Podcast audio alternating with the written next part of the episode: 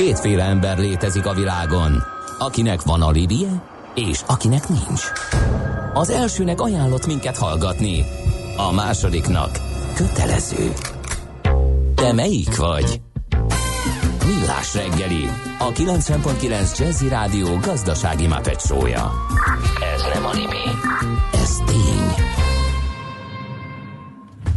Szép jó reggelt kívánunk, ez továbbra is a Millás reggeli itt a 90.9 Jazzin, a pontos idő 12? Mennyit késik az órám? 11 csak? Kile, akkor 8 óra 11. És, és fél percben kiegyezünk szerintem Kántor Endrével. Igen, és Ács Gáborral.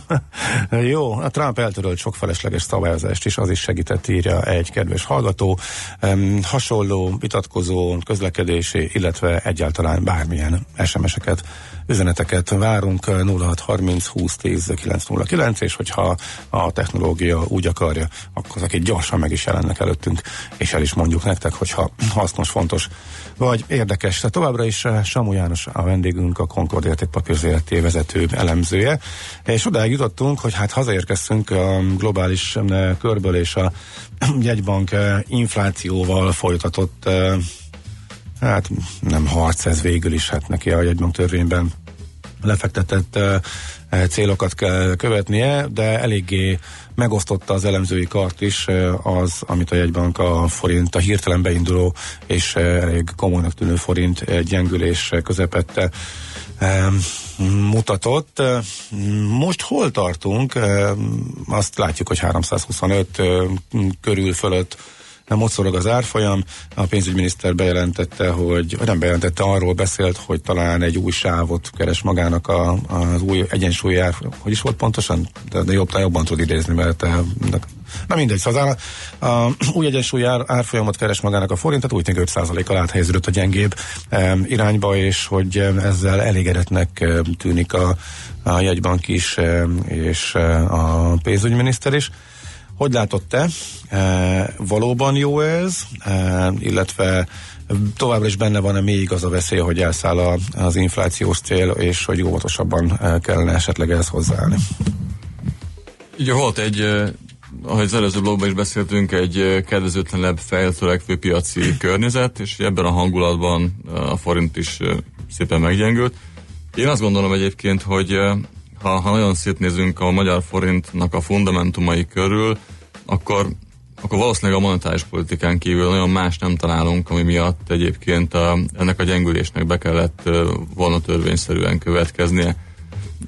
Talán sem törvényszerű, de így alakult. A lényeg az, hogy egy nagyon alacsony kamatszint mellett, tehát mondom, teljesen úgy ö, alakítva a monetáris politika ö, eszközeit, hogy a forint erősödésének ellenálljon, nem volt képes ugye a forint gyengülésével mit kezdeni egyelőre ez a monetáris politika, és a forint az itt beragadt a, a korábbi sáv fölött, attól függ, hova húzzuk a korábbi sávnak a tetejét, 315, 318, mindegy, most 320 fölött ragadt a forint. Kérdés, hogy akkor itt egy újabb 10-20 forintos sáv alakul ki, ahol majd szépen el fog operálni a forint. Ez egyébként egy valószínűleg egy optimista jegybank szempontjából, kormány szempontjából egy optimális kimenet lenne. Annyira gyengült a forint, hogy némileg támogassa az infláció magasabb szintre emelkedését, de még nem kockáztatja mondjuk a érdemben a, a hosszabb távú kilátásokat nagyon magas, nagyon nagy hozamemelkedést, kamatemelkedést, amire ugye érzékeny lenne a költségvetés, azt nem okozott egyelőre, ugye. Ez igazából van egy jó forgatókönyv, és azt gondolom, hogy a lassú jegybanki reakció az ennek a jó forgatókönyvnek a jó forgatókönyv tekinti szem előtt, tehát hogyha nagyjából olyan közel nyugis állapot megmaradna a világban, akkor ugye a jelenlegi szinten viszonylag jól jön neki a monetáris politika ebből a, a, a tavaszi forint gyengülésből. A kockázatot ott látom, hogyha nem teszi egyértelművé a jegybank, hogy a, a, az ő eszközrendszere az képes egyébként az ilyen ö, forint gyengülését okozó ugye akár spekulatív, de nyilván ugye nem, nem, nem, nem rossz indulatú spekulatív, hanem, hanem a, a rövid távú forintgyengülést akár kiaknázni vágyó befektetők miatt gyengülő forint ellen nem képes védeni a, a hazai devizát, akkor ugye kialakulhat egy, egy, egy, egy sokkal magasabb inflációs egyensúly, magasabb kamatkörnyezet, hozamkörnyezettel, ami azt gondolom, hogy egyáltalán nem optimális a gazdaság szempontjából. Szerintem nagy érdem tényleg az, hogy egy alacsony kamat környezet alakult ki az elmúlt időszakban. Ez nagy részt egyébként külső környezeti hatásoknak köszönhető, részben pedig hazai, hiszen ugye egy csomót javult a magyar gazdaság sérülékenysége, csökkent a külső adósodottság, stb. Ez nagy érdem. Hogyha egy magasabb kamatkörnyezet alakul ki, akkor a költségvetés kénytelen lesz évente több száz milliárd forintot nem valami hasznos célra fordítani, hanem a kamatoknak a, a kamatfizetése. Tehát azt gondolom, hogy ez a költségvetésnek, a kormánygazdaságpolitikának semmi érdeke, hogy magasabb inflációs szint alakuljon ki. Ez a 3 amit az MNB cél, ez valószínűleg egy jó szakért sokan vitatkoznak azzal, hogy ez egyébként nem lehetne alacsonyabb cél, tehát három alatti cél az inflációra. Minden esetre annál magasabb az, az valószínűleg egyértelműen negatív lenne a gazdaság szempontjából. Ugye a kockázatok abban rejlenek, hogy a kicsit a mélyre ásunk a dolgoknak, hogy a, az új csúcsokra emelkedő forint árfolyam és itt stabilizálódó forint árfolyam az az importőrökben, a gazdaság egyéb szereplőjében, vállalatokban, lakosságban átárazhatja a fejben a, az eurónak az értéket. Ugye korábban egy sávban mozgó árfolyamnál nagyon sokan úgy voltak vele, hogy nem érdekelte őket plusz-minusz jobbra-balra 5-10 forintot ment az árfolyam, arra lehetett számítani, hogy az vissza fog térni abba a sávba, tehát maximum átmenetileg volt ebből nekik árfolyam veszteségük vagy nyereségük, nem nagyon áraszták át emiatt az import termékeket. Most, amikor ugye egy nagyon ö, szimbolikus határt átlépett az árfolyam is fölötte marad, akkor az a veszély, hogy egyre többen fogják meglépni ezt az átárazást, és akkor, amikor egyébként egyéb költség sokok is érték őket, tehát más költségek is emelkedtek, mint például az üzemanyag költség, energia, vagy a gáz is szépen megy fel a világpiacon, egyszer ez is be fog valamikor majd gyűrűzni a magyar végtermékárakba, a béremelkedés üteme szintén nyomja a vállalatokat. Tehát ha ezeket összeadjuk, akkor azt gondolom, hogy megnőhet a, az árfolyam érzékenysége a magyar gazdaságnak, a magyar inflációnak, és ez nem akkora lesz, mint amekkorával mondjuk a, kalkulálnánk az elmúlt öt év alapján. és erre mondtam azt az előző blogban, hogy ha ez így alakul, ha tényleg megjön a, be, bejön az a, az a fejben az átárazódás az árfolyamnak, akkor az MNB-nek nem sokára egy magas inflációval kell küzdeni, nem pedig azzal, hogy az alacsonyat hogyan hozza föl háromra. Uh-huh. És ennek tudna valahogy elébe menni, hogyha, igen, hogy tudna ennek elébe menni? Én azt gondolom, hogy az, az árfolyam, a forint árfolyama az nem annyira fontos inflációs tényező akkor, amikor, amikor egy sávban van, hogy volt az elmúlt öt évben, és egyébként az MNB-nek az anyagaiból, az inflációs jelentéséből azt lehet nagyjából leolvasni, hogy, hogy tényleg, és a MNB-s kommunikációkból is, hogy ez egy tétel nagyon sok közül, és ez is persze befolyásolja, de hát nem olyan jelentősen, mint ahogy azt sokan gondolnák. Én azt gondolom, hogy ez változhat meg akkor, hogyha az árfolyam kilép ebből a megszokott, medebb megszokott sávból. Ha egy szerencsével egy újabb sávot sikerül találni, akkor ugye nem fog előkerülni a akkor a kockázatok nem lesznek akkor, hogy akkor az infláció nem fog annyira megemelkedni.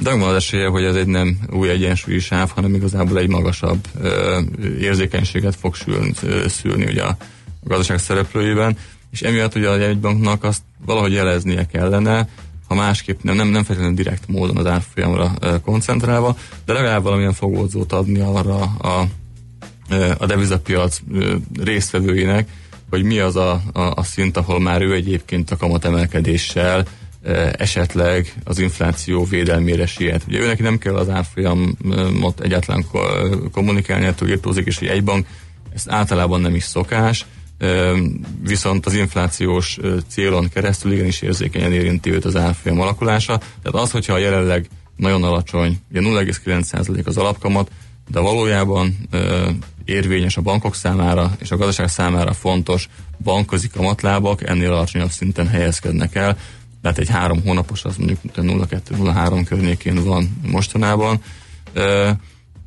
ha szétnézünk a környezetünkben, akkor azért cseheknél, lengyeleknél, románoknál mindenhol 1% fölötti, vagy, vagy akár 2% fölötti Romániában kettő és feles alapkamattal operálnak, és ugye az jelzi a, a gazdaság szereplői számára, hogy a forinttal szembeni spekuláció az nem egy egyirányú játék, ad fogódzót azoknak is, akik például exportolók, akiknek valahol egyszer le kell váltaniuk a devizájukat, hogy hol tegyék azt meg, akkor amikor a forint keresi az új egyensúlyát, akkor lehet, hogy ők sem váltják át a devizájukat forint. Tehát egy, egy természetes kereslet a forint mellett az esetleg ilyen esetben uh-huh. kimaradhat. Tehát ö, ilyen jellegű dolgokra lenne szükség. Valamikor el kellene kezdeni ezeket a kamatokat felemelni. Hogyha azt mondjuk, hogy szerencsés, és mondjuk 325-ös átlagon stabilizálódik, az mennyivel dobja meg a, az inflációt? Mert erre volt erre is azt hiszem számításod. Én azt gondolom, hogy ha, ha, ha itt maradna az infláció, és, és nem jönne ez a, a kockázat, amiről az előbb beszéltem. Ez az árfolyam itt marad. Most az árfolyam van, így van akkor azt mondanám, hogy olyan 3-3,5 százalékig felmenne az infláció. Ha nem ez következik be, hanem az lenne, hogy, hogy tényleg idegesebben reagálnának. És egyébként erre azért látszanak jelek, tehát hogy nagyon sok helyen lehet olvasni azt, hogy a forint árfolyam miatt itt ott, ott ezt már érvényesítik. Nyilván a készletek kifutnak, úgy, úgy válik ez egyre akutabbá akkor pedig ugye ez 4% fölé is elment, ez az infláció az én beszélésem. Igen, arra viszont már a lépnie kell egy banknak, ugye, tehát ott már az lesz, hogy azt már nem lehet azt mondani, hogy az inflációs cél nincs veszélyben. És az a baj, hogy minél magasabb inflációval uh-huh. kell küzdened, annál uh, uh-huh. erősebbet kell lépni. Uh-huh. Tehát lehet, hogy egy korábban egy kisebb finom hangolás elég, később egy, Aha. egy jelentősebb lépés kell. Ez így tök logikus meg minden, de hogyha egy távolabbról nézzük, nézzük, és mondjuk most jön le a hallgató, azért kérdezem, mert érkeztek ilyen kérdések az elmúlt időszakban, hogy nagy távolból ránézünk a magyar piacra, és azt látjuk, hogy sok éves távlatban nagyon szépen muzsikál a magyar gazdaság, jó nagy növekedés van, alacsony infláció van, igazából jó, magasabb a növekedés, mint az Unióban, tehát igazából a legfontosabb számok tök jók, akkor alapvetően nem erősödnie kéne ezzel párhuzamosan a forintnak. Ehhez képest akkor hogy jutottunk egy ilyen időszaknak a, a vége felé, válságjelek nélkül csak apró, szigorodó jelek mentén odáig, hogy mélypontra, történelmi mélypontra sikerült a forintnak jönnie. Ez összességében ez, ez mi okozhatta? Valószínűleg az, amit az elején is ugye mondtam, hogy a jegybanknak a monetáris politikája az tényleg arra volt kihegyezve, hogy az erősödésnek ellenálljon. Uh-huh. Ugye, ami példák voltak a, a környező országokból, főleg ugye a csehektől, az látszott, hogy ott euró 10 milliárdokat, 80 milliárdot égettek el, azért, hogy megállítsák a, az erősödési nyomást a cseh koronán. Ezt a Magyar Jegybank úgy próbálta megelőzni, hogy, hogy érdemben kelljen ugye interveniálni, és a forint védelmében eurókat vásár, eurót vásárolni a piacon, uh-huh.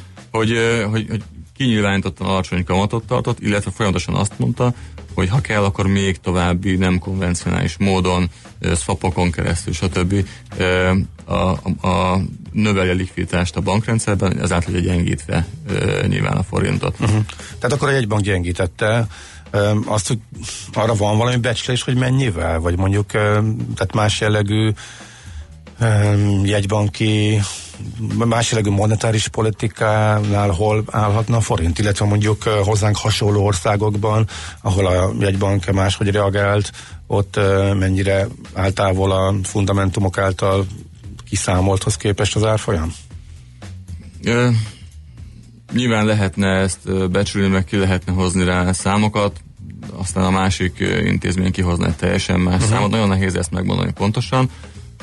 Az látszik egyébként, hogy ha megnézzük a külső egyensúlyunkat, ha megnézzük azt, hogy mennyire sokat csökkent az adósságunk, milyen jók az export-import mutatók, hogy azért ez a három, a korábbi sávnak az alsó fele, a 308 és 15-ös sávnak az alsó fele, az szerintem egy, egy közel, közel jó ö, árfolyamnak ö, tűnne, mondjuk uh-huh. egyensúlynak lehetne akár tekinteni a forint szempontjából.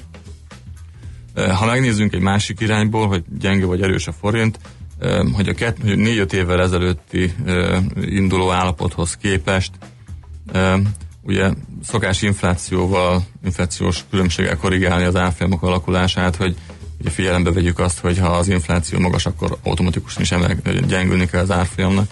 forint árfolyamnak, tehát az inflációval korrigált árfolyamokat nézzük, akkor az látszik, hogy a, a, a cselengyel, magyar, román négyesből a miénk a, a legleértékeltebb. Tehát, hogy a, a mhm. többiek azok jóval erősebb szinten vannak. Nem mondom, hogy ez rossz, mert eddig igazából támogatta azt, hogy az infláció az, tényleg ne szoruljon alacsony uh-huh. szinten, de kérdés, hogy milyen gyorsan fog erre reagálni a jegybank, és és a kockázatokat figyelembe véve tényleg Aha. hamarosan lépni fog el, vagy, uh-huh. vagy, Tehát vagy, vagy inkább kivár. Tudatos jegybanki politikát látjuk, és hogy ennek az eredménye akkor az még majd kiderül, tehát ha nagyon leegyszerűsítem. Ugye kicsit akkor lépjünk távolabb a forinttól, és e, egy kis prognózis szeretnék e, kérni. Végén zenéjünk, Bandi? Vagy igen, akkor szerintem most, igen. Jó, akkor ezt... Ne szakítsuk meg a beszélgetés hívét. Um, hogy mi várható, illetve e, mik most e, a kockázatok, most a magyar e, gazdaságot illetően, onnan indítottunk egyébként, nyilván a fogunk részben visszatérni, mennyire mérséklődhet a, növekedés a következő években, illetve egy magasabb kamatszintet és magasabb inflációt feltételez, ami látszik, hogyan nézhet ki az előttünk álló két-három év. Én azt gondolom, hogy a gazdaság növekedésnek a lassulása az, az elkerülhetetlen. Ugye, hogy említette, tavasszal még voltak olyan tervek a, a konvergencia riportban is, hogy fennmarad ez a 4% körül vagy fölötti gazdasági növekedés. Azon olyannak nincsen meg igazából az alapja. Ráadásul ugye a menet közben teljesen jogosan élbe értetett szigorúbb költségvetési politika hatására, az még csökkenti is egyébként a 2019-ben idénhez képest a gazdasági ö, aktivitásra való ö, hatását, vagy ösztönzést. A, De nyugodtabbak lehetünk, mert hogy képzünk tartalékot. Tehát így van, így van, ez, ez nyilván nem rossz dolog.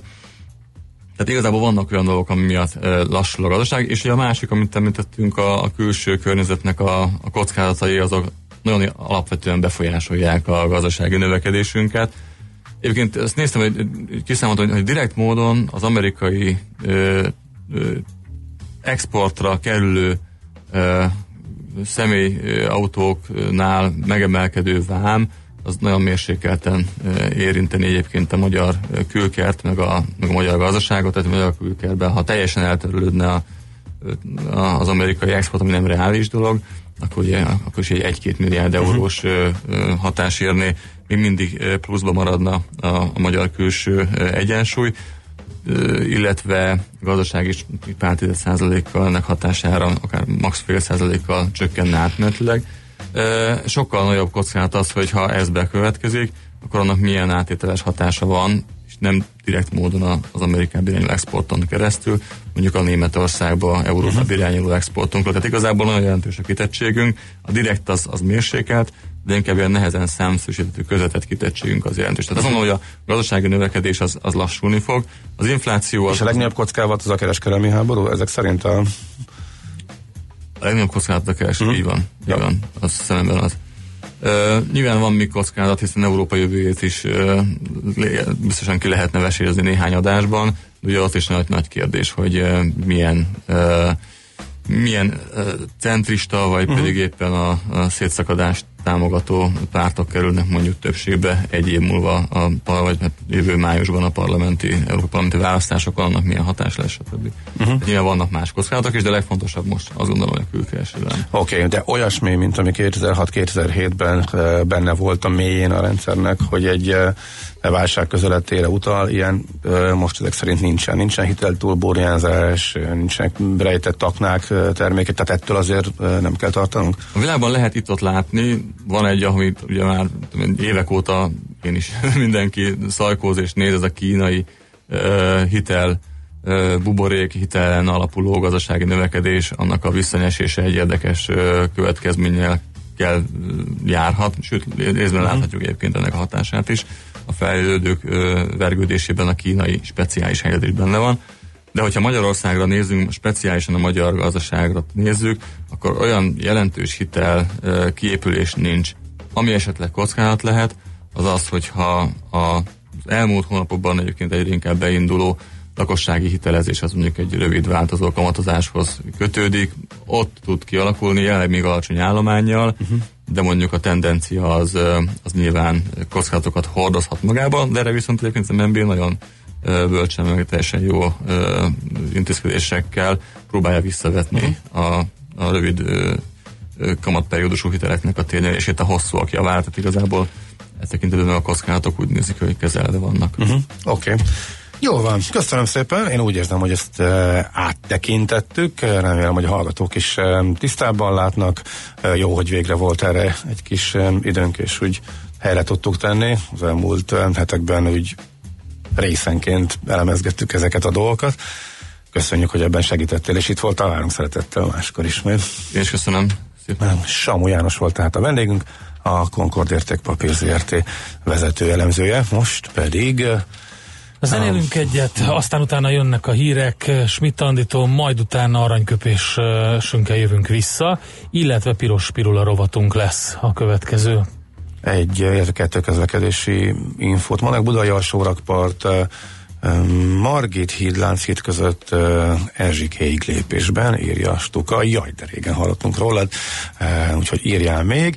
Aztán a, korábban volt az Erzsébet híddal kapcsolatban, inkább várunk még infót, már reggel dugult Buda felé a a budai hídfőn um, um, kialakított útszökület miatt az ottaniakról is, akkor várunk további uh, híreket. Uh, most tehát a hírek.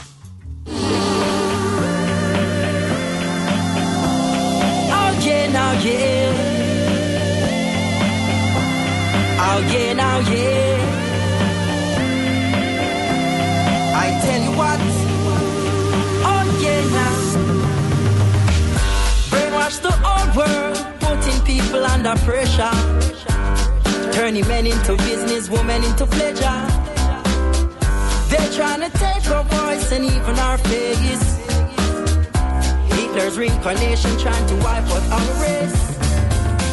The devil's in their mind and greed corrupt their heart. Power has them sick like a poisonous dart. Two thousand's not enough, they want two hundred more years. But we no longer yield with long conquer fears.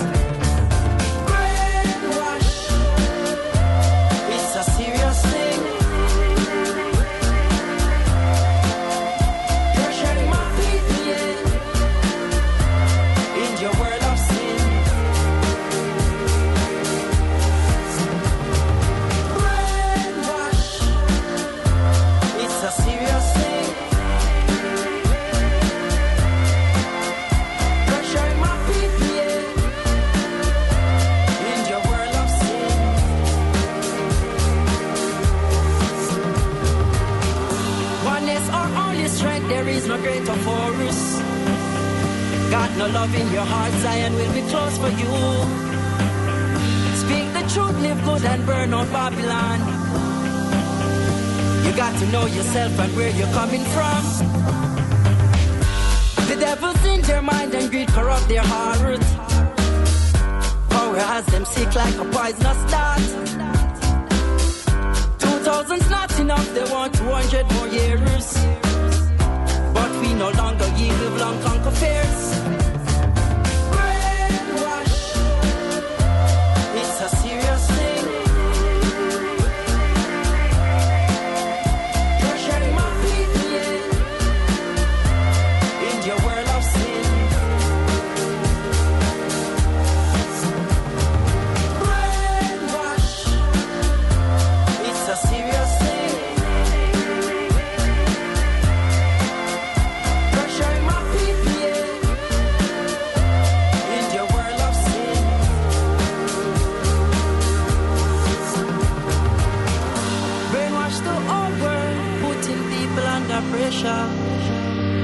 Men into business, women into pleasure. Oh yeah, now yeah.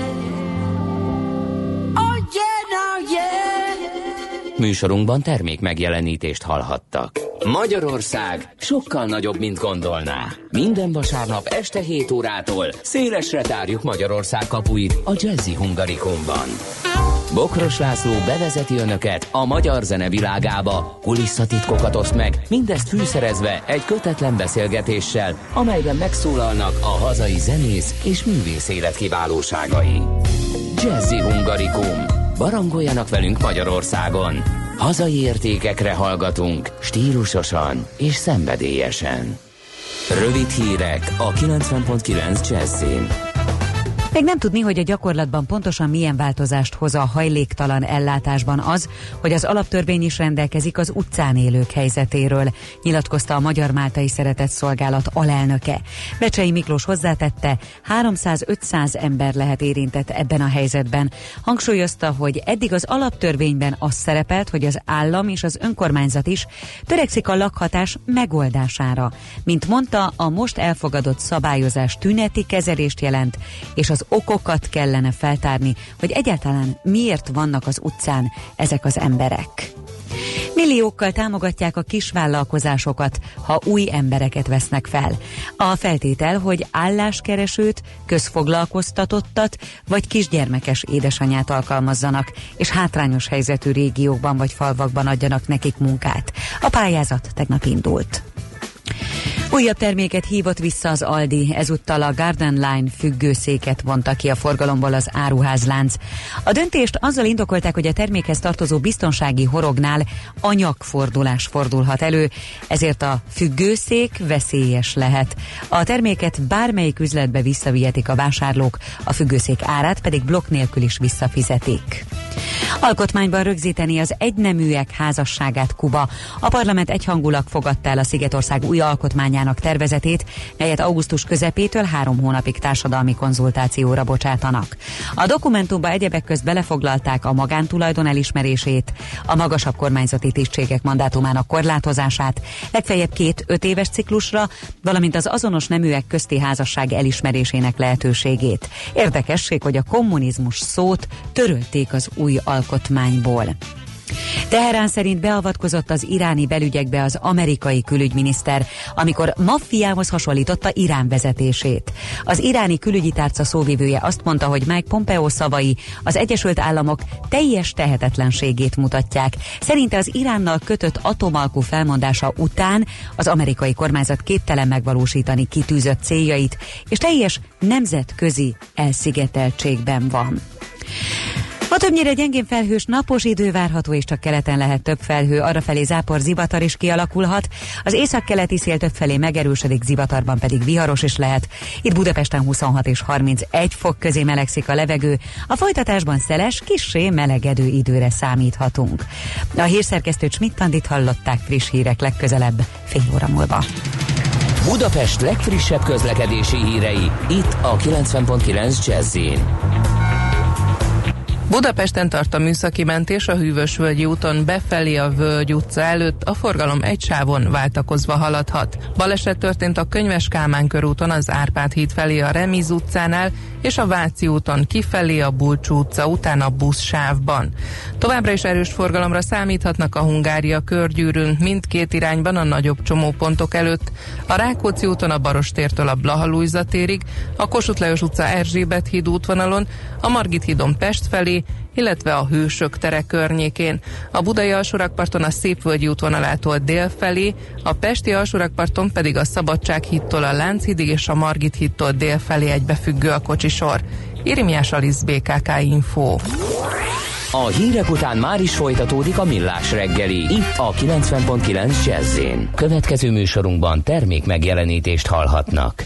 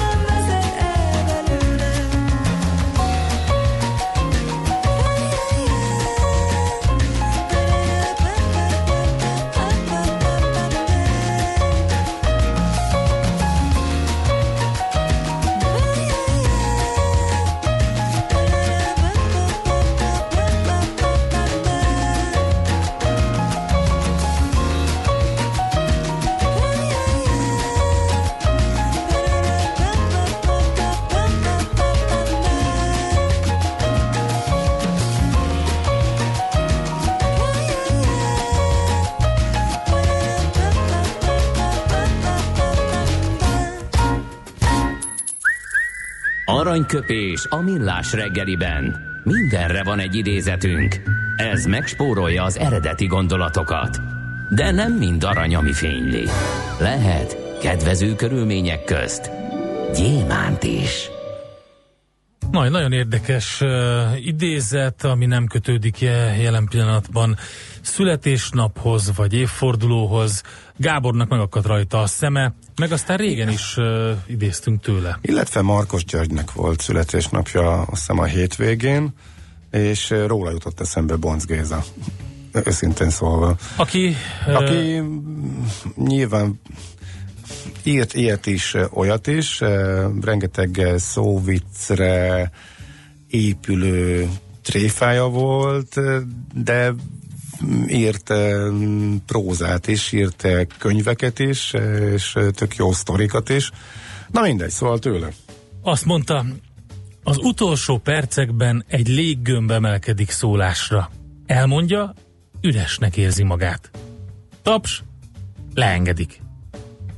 Egyébként most, hogy így uh, említettük, hát nyilván uh, 2000, 2000 október 21-én hunyt el, úgyhogy elég régen. Hogy erről igen. az jutott eszembe az az idézet, amit a, a halálával kapcsolatban elmondtak többször is, amit egyébként ő az inkább a hóhújon, mint a legjobbjaink. Igen, és ebből, igen, ebből a típusúból is igen, ebből, nagyon, ebből sok, nagyon van. sok volt. Ezeket, ha elkezded olvasgatni, tényleg betegre tudod magadat, hát, magad figyelj, nevetni. Igen. A Szegedi Rock úttörői uh, munkának ugye is társszerzője volt a Kiviszem a lovam, Gimme Some Lovin, és hasonló jellegű szóvicceknek a gyűjtője. Hát egy óriási karakter volt, aki tényleg nagyon meghatározó humoristája volt a 80-as éveknek, úgyhogy hát nyilván hiányzik. Aranyköpés hangzott el a millás reggeliben. Ne feledd, tanulni ezüst, megjegyezni arany. Egy pár hozzászólás a műsorhoz, mielőtt tovább mennénk. A legfontosabb, hogy a közlekedési info, hogy a Leheltérnél a piac mellett eh, zebrán e, felborult autó, e, tűzoltók a, a helyszínen, írja a kedves hallgató. Aztán, ó, mondok még egy bonckézet. Na. Míg a vendégek az ételre várnak, addig a szakácsok a kézilányokkal gombamód szaporodnak. Egy, egy, egy, egy tipikus, azt hiszem erről, ez, ez olyan, amiről meg lehetett, tehát talán rá, rá, okay, lehet, ott van. Eh, rá lehet ismerni, hogy éljen, hát, igen, ehhez mondjuk emlékezni kellett, hogy működtek ezek ott a 80-as végén, éljen a megbontulatlan szovjet-magyar konzerv és tényleg. És Pepsi palack, tehát lehetne még nyilván. Igen. Tudjuk, hogy miről Igen. A Pepsi és a gyö, literes gyöngyüdítőről egyszer lehetetlen volt lehámozni. Azért csinálták annak idején, emlékszel azokat a konzervnyitókat, amiben a, volt a közepén, nem konzervnyitó, ö, ö, sörnyitókat, aminek a közepén volt egy ilyen ö, hát ilyen üdítőkinyitó tekerő valami, amit így rá kellett így a kupakra tenni, és úgy kellett lefeszíteni ezt a uh-huh. alumínium kupakot, szóval kegyetlen volt. Még egy utolsó jöhet? Persze, e- ezt, hogy ezt, akármennyi. Ezt, ezt régen nagyon bírtam. 1849-ben Görgei nem várta meg a napnyugtát, és még világosnál letette a fegyvert. Na mindegy, nem, szóval Bonc Gézára emlékeztünk több Innen idézettel. megyünk a piros pirula rovatunkhoz. Hacia adentro,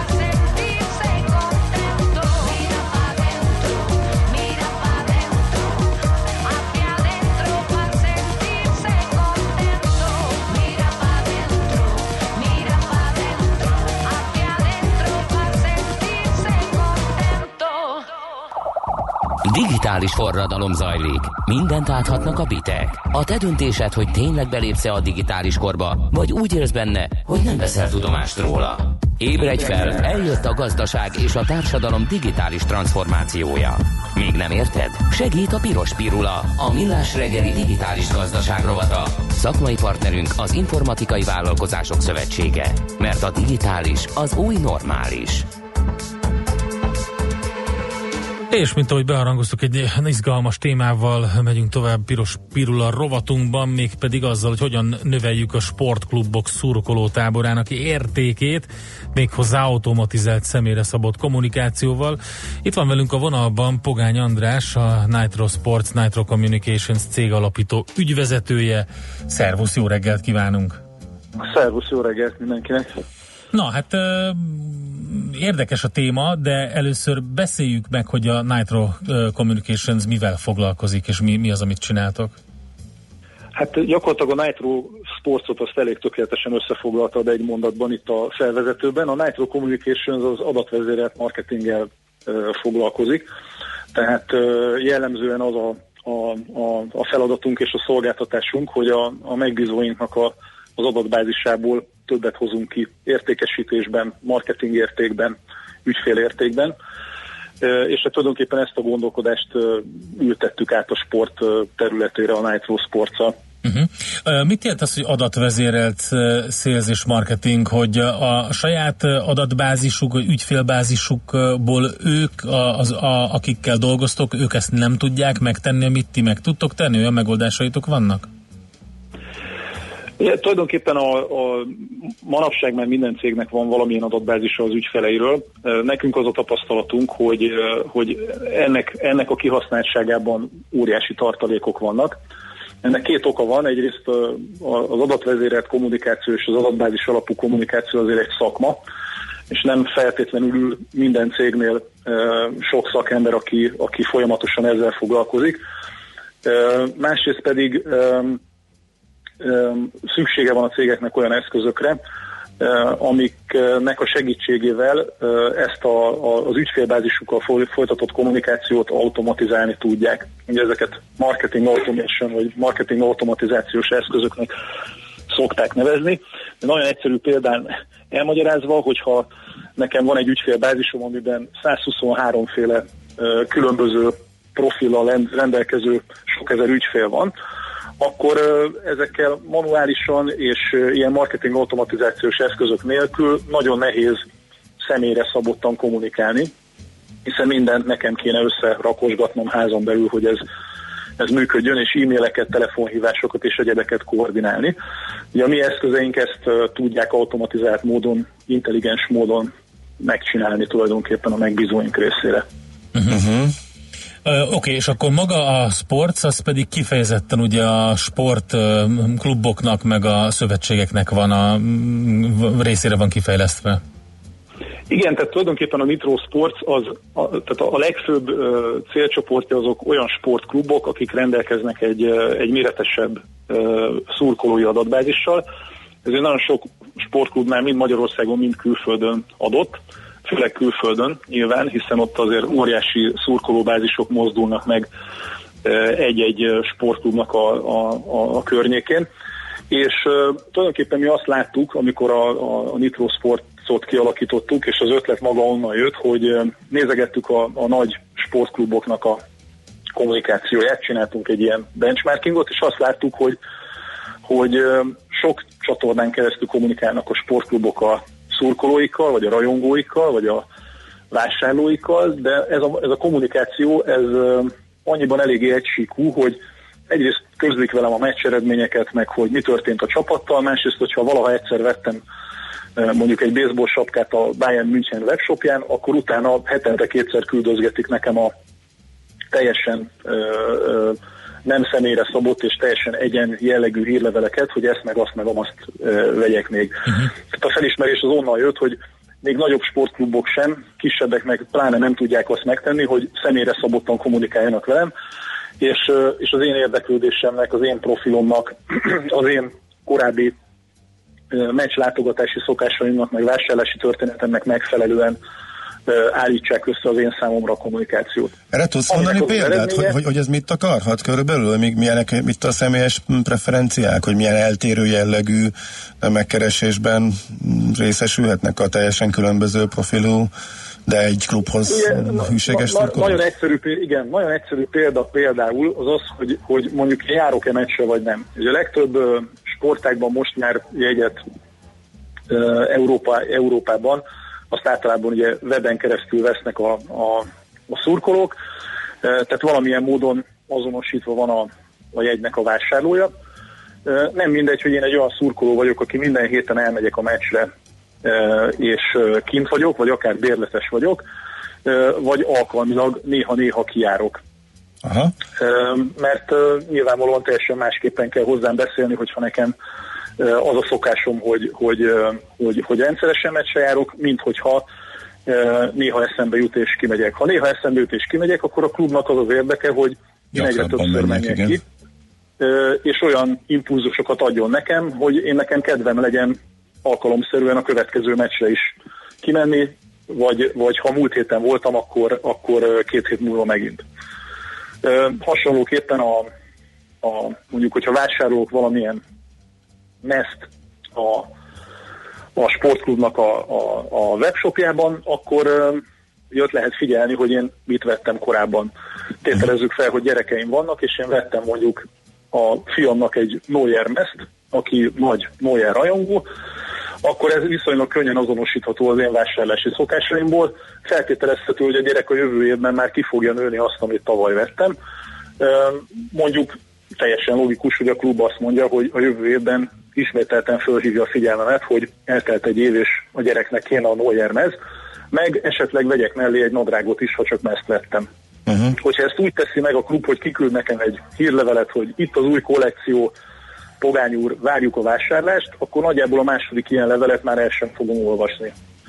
Ha úgy teszi meg, hogy kedves Pogány úr, nagyon örülünk, hogy tavaly vásárolt egy ilyen meszt, na most lenne hozzá még ez, meg az, meg amaz, az egy másik kontextus, az már az én saját személyemhez szól, és sokkal nagyobb valószínűséggel uh-huh. fog vásárlásba fordulni. Igen, ebből, még, ebből még egy kapos is lesz a végén. Személyre uh-huh. szabott kommunikáció a megközelítése, kifejezetten sportklubokra szabva. Aha, ezt egyébként a globális piacra lőttök ezzel, vagy Magyarországra, a magyar klubokra most először? Hát az ambícióink azok nyilvánvalóan határtalanok, de a realitások talaján állva Egyrészt a, a, a magyar piac önmagában ehhez pici, nem zárjuk ki a magyar piacot, de, de az ország méretéből meg a, a, a, a sportkluboknak a helyzetéből fakadóan nem a fő piacunk, vagy nem a fő célpiacunk Magyarország. Európán belül németországi piac a, a, a legfontosabb számunkra, és a, a, az Egyesült Királyság, mert ott látjuk azt a felvevőképes keresletet a sportklubok részéről, ami, ami egy ilyen megközelítésnek jó lett. Ugye Németországban azért nem ritkán előfordul, hogy mondjuk egy második vonalbeli futballcsapatnak is százezeres nagyságrendű szurkolótábor van. Hogy lehet hozzájuk bekerülni? Tehát ők erre vevők, és utána a hatékonyság alapján megy a híre a, a legjobb megoldásoknak, és így lehet a legnagyobbakig eljutni? Vagy hogy mi az út hozzájuk? Mert nyilván egy Bayernhez eljutni az lenne a legnagyobb. Szóval, hogy működik, hogy tervezitek? Igen, az, az nagyon jó lenne, hogyha, hogyha a Bayernhez eljutnánk viszonylag rövid időn belül. Egyenlőre itt még nem tartunk. Két dolgot látunk. Az egyik, hogy a sport az egy nagyon ilyen kapcsolati ö, módon működő ö, iparág, nem csak Magyarországon, hanem az egész világon. Ö, és ö, azt kezdtük látni, hogy ö, ahogy elkezdtünk beszélni mind a Cebiten, mind, mind más kapcsolatokkal erről a, a, a Nitro Sportsról, így elkezdtek így kézről kézre adogatni minket a kontaktok. Korábbi életünkből fakadóan voltak már a sportbizniszben kapcsolataink, és azért ezeket megpróbáltuk, meg, meg is próbáljuk kihasználni. És az volt a visszajelzés, hogy, hogy mindenkinek nagyon szimpatikus volt, és tetszett a koncepció, és elkezdtek összekötögetni minket különböző kapcsolatokkal. Meglepően messzire és, és meglepően jó helyekre tudtunk eljutni viszonylag viszonylag hamar. Ezeknek a kontaktoknak most folyik a, a feldolgozása, úgyhogy majd egy kicsit később fogok tudni Aha. arról beszámolni, hogy mennyire lettek ezek sikeresek. Tehát látszik, okay. hogy ez egy, ez, egy, ez egy kapcsolati biznisz. Uh-huh. Még egy kérdés, ketten is kérdezték hallgatók SMS-ben, a GDPR szabályozás mennyire befolyásolja ezeknek az adatbázisoknak a kezelését, a másik hallgató nemes egyszerűséggel ez GDPR kompatibilis? Ezt kérdezi. Hát ha nem lenne kompatibilis, akkor nem lennénk, Nyilván nem, nem lennénk a piacon, uh-huh. mert, mert akkor ugye nem lenne mit értékesítenünk. Tehát nem akarnék most egy hosszas GDPR fejtegetésbe belemenni, de az egyszerű válasz az, hogy, hogy igen. Hogy igen.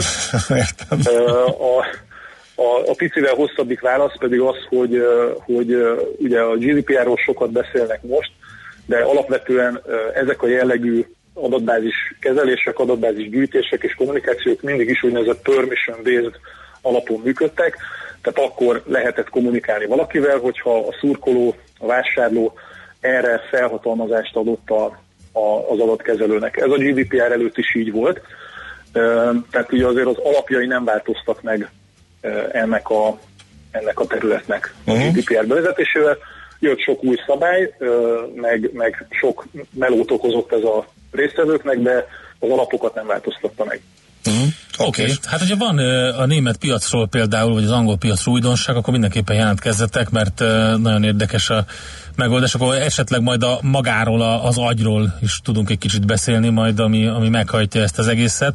De most ennyi fért bele. Nagyon szépen köszönjük András, sok sikert! Köszönjük mi is, és majd jelentkezünk remélem minden okay, hamarabb. Oké, okay, rendben van. Szervusz. Pogány Andrással beszélgettünk a Nitro Sports, Nitro Communications cég alapító ügyvezetőjével. Piros Pirula. A millás reggeli digitális gazdaság rovata hangzott el. Szakmai partnerünk az Informatikai Vállalkozások Szövetsége. A digitális az új normális. Hamarosan jön Schmidt a legfrissebb hírekkel, információkkal utána. Már itt is van. Mivel meg... ked van, Katona Csaba jön. Figyelj, a mesél a most múlt... figyelj, most figyelj, figyelj nem mondja ne, ne, ne, most. Ka, el, hadd mondjam el, hogy Katona Csaba jön, mesél De a múltról. Ne, az ő figyelmét hívom fel arra, amit te most mondasz. Oké, okay, bocsánat. Nehogy ne hallja meg. Ja, értem akkor eltévesztettem. Akkor, akkor figyelj, Andi, most akkor neked mondjuk. Oké. Okay. Katona Csaba jön, mesél a múlt rovatunkkal, egy Soproni úrilány erotikus naplója Jaj, címmel fog előadást tartani nekünk. És ezt, ezt a Gáboron verd le, légy szíves. Jó, már megcsaptam. Oké, okay, rendben.